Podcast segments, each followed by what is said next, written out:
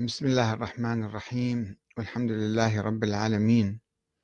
والصلاة والسلام على محمد وآله الطيبين. ثم السلام عليكم أيها الأخوة الكرام ورحمة الله وبركاته. ومرحبا بكم في برنامج حوار مفتوح. وموضوعنا لهذا اليوم هو سؤال هل سيتحول المذهب الشيعي إلى دين مستقل عن الإسلام في المستقبل؟ لماذا تتقاعس المرجعية عن مكافحة الخرافات والبدع الشركية وتجارة المقابر الوهمية؟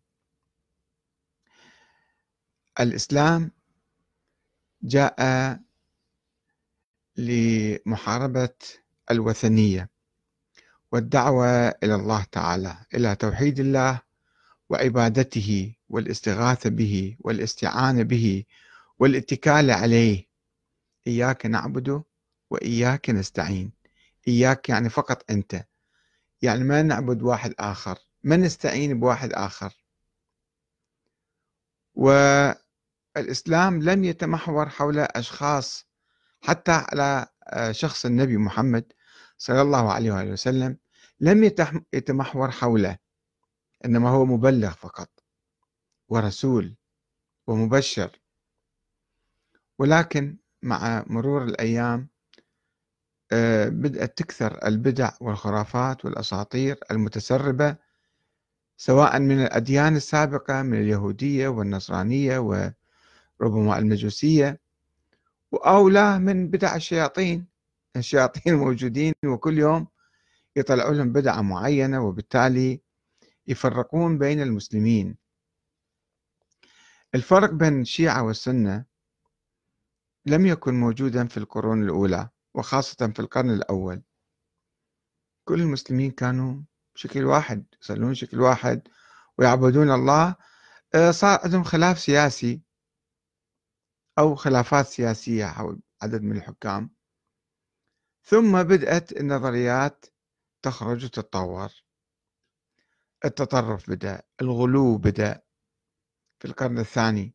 وربما أيضا شوية من القرن الأول ولكن صار عند الكيسانية الدين هو الإمام الدين هو الشخص.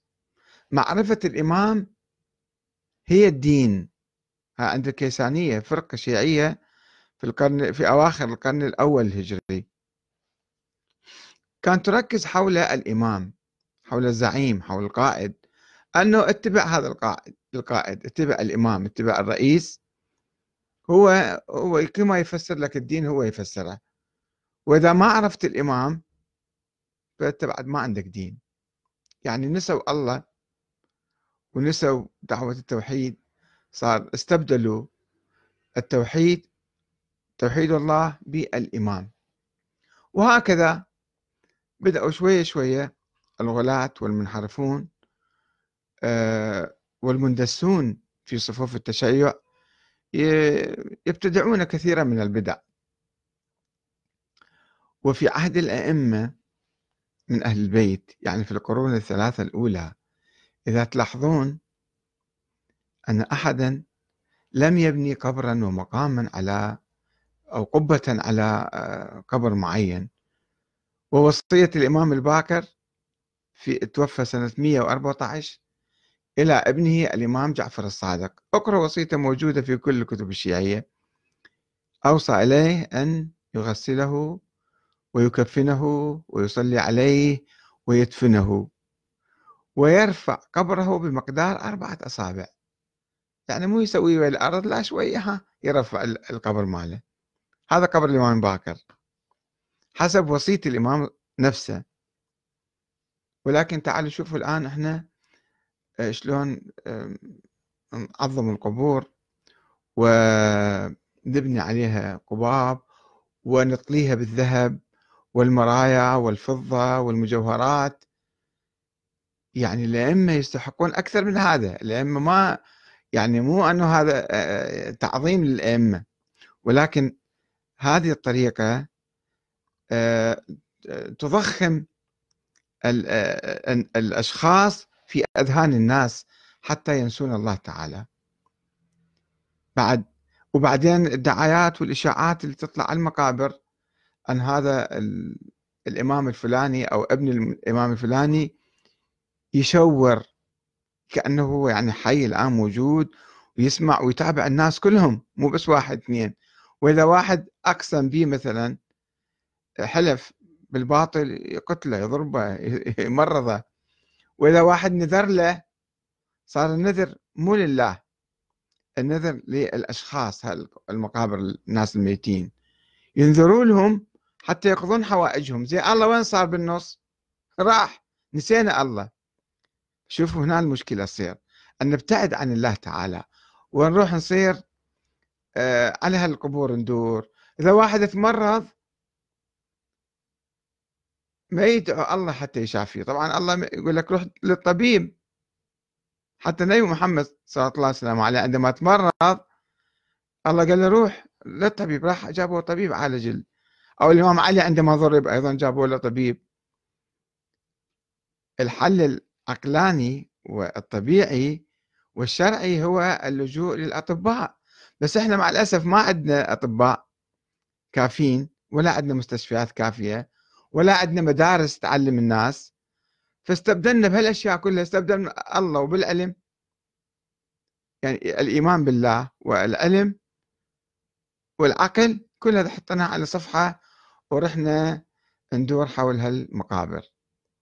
وأكثر هالمقابر مقابر وهمية. ما لها حقيقة ما فيها أحد أصلا.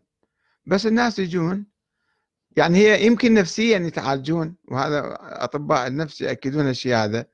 أنه أحيانا واحد وهم يصير عنده حتى بالأطباء عندهم أدوية وهمية يخدعون بها المرضى. إذا شافوا واحد مهوس ولا موهوس يعني آه، يطوفر الدواء كذابي. حتى يسكت حتى يهدأ حتى كذا. وهذه أيضا تخدر الناس. الناس يعني ويقومون يحجون معاجز. والنبي محمد صلى الله عليه وسلم ما جاب معاجز. نشر الدين وبلغ الدين وقال أنا ما أجيب لكم معاجز. لأنه خلص بعد الله ما يجيب معاجز. القرآن فقط معجزة الإسلام الخالدة. ولكن الانحراف الكبير اللي صار بالأمة آه، صار الناس يعني كله يحلون كل مشاكلهم. ما أدري ليش ما يحلون مشكلة الاحتلال مثلا باللجوء المقابر مشكلة الفساد الموجود بالدولة؟ ما يحلوا بهالمقابر ما هذول الأئمة اللي يشورون على القضايا الفردية ليش ما يشورون على على الوزراء وعلى المسؤولين اللي يسرقون وعلى الناس اللي ينهبون؟ ما حد ما يشور بيهم. ولكن قاعد تنتشر. وقبل أيام واحد كتب لي أو امس يعني كتب لي أنه هذه في الحلة عندنا أربع مقابر أو ثلاث مقابر عن شريفة بنت الحسن طالعة في البدعه جديدة. بعد المقابر العتيقة ما قامت تشتغل استهلكت يعني. أو صارت يعني آه، خارج الخدمة مثل ما يقولون. فصار آه، صارت مقابر واحد آخر كتب لي قال لي لا مو أربعة عندنا عشر مقابر للشريفه بنت الحسن. كل واحد فاتح له دكان. خوش شغلة هذه دعاية بها قويه فكل واحد لقى له فد قبر فد مكان وخلى له فد جدع أو خلى له فد شيء وسوى له قبر وبنى وكذا. وقام يقول هذا آه، قبر الشريفه بنت الحسن. والأحد الأخ كمال يقول في الحلة وحدها 39 قبر وهمي رسميا وهسه ارتفع العدد. يعني تجارة مستمرة. وشفتوا يعني الانحطاط البشري إلى أين يصل؟ بعض الناس آه، عمود كهرباء مسوي هذا يطي مو مو إمام ميت ولا ابن إمام عمود كهرباء لا في له خرق وكذا ويطي ندورات هذا العمود. إيش هذا التخلف هذا؟ هاي مثل الأصنام شلون كانوا يعبدون الأصنام؟ إحنا سوينا عمود الكهرباء صنم أو هذا القبر صار صنم أيضا. يعني يصرف الناس عن الله تعالى. وبعض الناس مسوين تراكتور لاقي لهم تراكتور مال سيد خربان فهذا التراكتور همتين صار يشور. يعني الانحطاط ما إله ما إله قاع معين. دائما ننزل ننزل ننزل ننزل إلى متى؟ إلى أين؟ والانحراف الروح الروح الروح الروح. إلى أن بهالطقوس وبهالأيام عاشوراء مثلا تسألون عنها. هذول الفرقة الشيرازية الجماعة مو بس الشيرازية وغيرهم يوميا مسوي لهم طقس جديد وفرد بدعة جديدة. واليوم جماعة الصرخية هم عندهم الراب يدقون يرقصون ويلطمون وأنه هذا فد بدعة جديدة. مسوين نرقص ويا هذا. زين جمعوا هال هالقصص كلهن. هالطقوس مع العاشوراء والزيارات وطقوس الوفيات وما أدري شنو. والخرافات اللي يحكوها على المنابر. أيام المناسبات وخاصه أيام وفاة السيدة فاطمة الزهراء عليه السلام. وبعدين تعالوا على هالمقابر جمعوهن وبعدين يتعاركون عليهن. تعاركون ويا وقف السني أنت ليش بايق الائمه مالتنا أو المقابر مالتنا؟ ناس يتاجرون بيها. يعني ليش ذني دي كثرا؟ لأنه هاي دكان والناس يسوون يعني خوش نذور تجي وخوش دعاية وخوش فلوس يحطون. أكو ناس جهلم يعيشون عليهم ذولا. زين الوقف الوقف الشيعي المفروض هو تابع للمرجعية. معينين واحد رئيس الوقف الشيعي. إيه هذا شنو شغله؟ غير بس التوعية الدينية غير بالثقافة غير يدعو إلى الله تعالى غير يحارب الشرك ويحارب البدع. أحد الأخوان يقول لي ليش تقول شرك؟ الأخ كريم الشارع. يقول ليش هاي هذا منهج مع الوهابيين التكفيريين؟ لا أنا عندي محاضرة سابقا حول هذا الموضوع مفصلة. قلت أنا لست تكفيريا وهابيا ولكني أدعو إلى توحيد الله. يعني الشرك شرك. إذا واحد قال لك الرياء شرك تقول لك صرت وهابي؟ ما هو الرياء شرك بعد شنو؟ شرك بالله. بس ما يسموك أنت مشرك. هذا عمل شرك أصغر شرك أصغر ال ال ال الرياء. كذلك الاستعانة بغير الله الاستغاثة بغير الله التوكل على غير الله. هذا نوع من الشرك يعني أنت نسيت الله وأشركت بالناس وخاصة الناس الميتين اللي ما عندهم لا حل ولا قوة. هم في حياتهم ما قدروا يدافعوا عن أنفسهم مثلا. شلون هو ميت مثل الآن هو كأنه عنده قدرة إلهية اللي يتابع الناس في كل مكان ويسمع ويفتهم ويناقش و... إنك لا تسمع الموتى.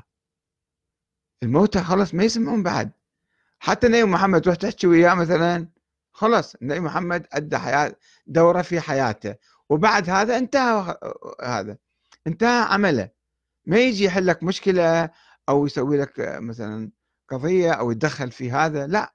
إلا عبر الخرافات والأساطير اللي يحبكوها بعض الناس أنه النبي طلع من قبره ودافع عن فلان قضية أو تعارك ويا فد واحد أو وصى إلى.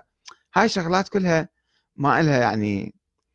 الناس الجهلة اللي ما يفتهمون الأميين اللي ما يقرون ما يكتبون ما يفتهمون ما يدرون يفكرون واحد يعذرهم. أنا ما أتهم الناس صاروا مشركين. المشكلة مع الوهابية والشيخ محمد بن عبد الوهاب مو أنه انتقد ذني الظواهر الشركية لا هاي أشياء صحيحة دعا إلى الله تعالى فيها بس أنه هو تطرف اعتبر الأمة الإسلامية كلها مشركة وأي واحد يسوي هالشيء صار مشرك وكافر وأي واحد ما يوالي آل سعود أيضا صار كافر وصار مشرك هذا خطأ هذا ما كان يقوم به محمد بن عبد الوهاب إحنا نرفض هاي الوهابية ولكن مو نعيف ديننا الله سبحانه وتعالى كلهم نزل القرآن.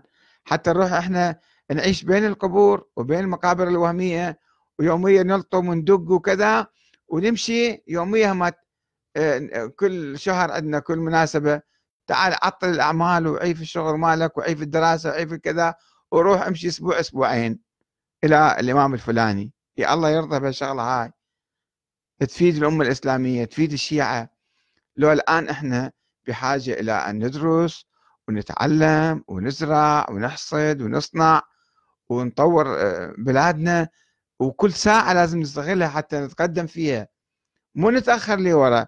بعدين نقول هاي مشاكلنا ليش بتنحل ليش عندنا المي ما ينشرب والكهرباء ما عندنا والصحة ما عندنا وطرقاتنا ما أدري كذا ومعاملنا وفلوسنا وأزماتنا.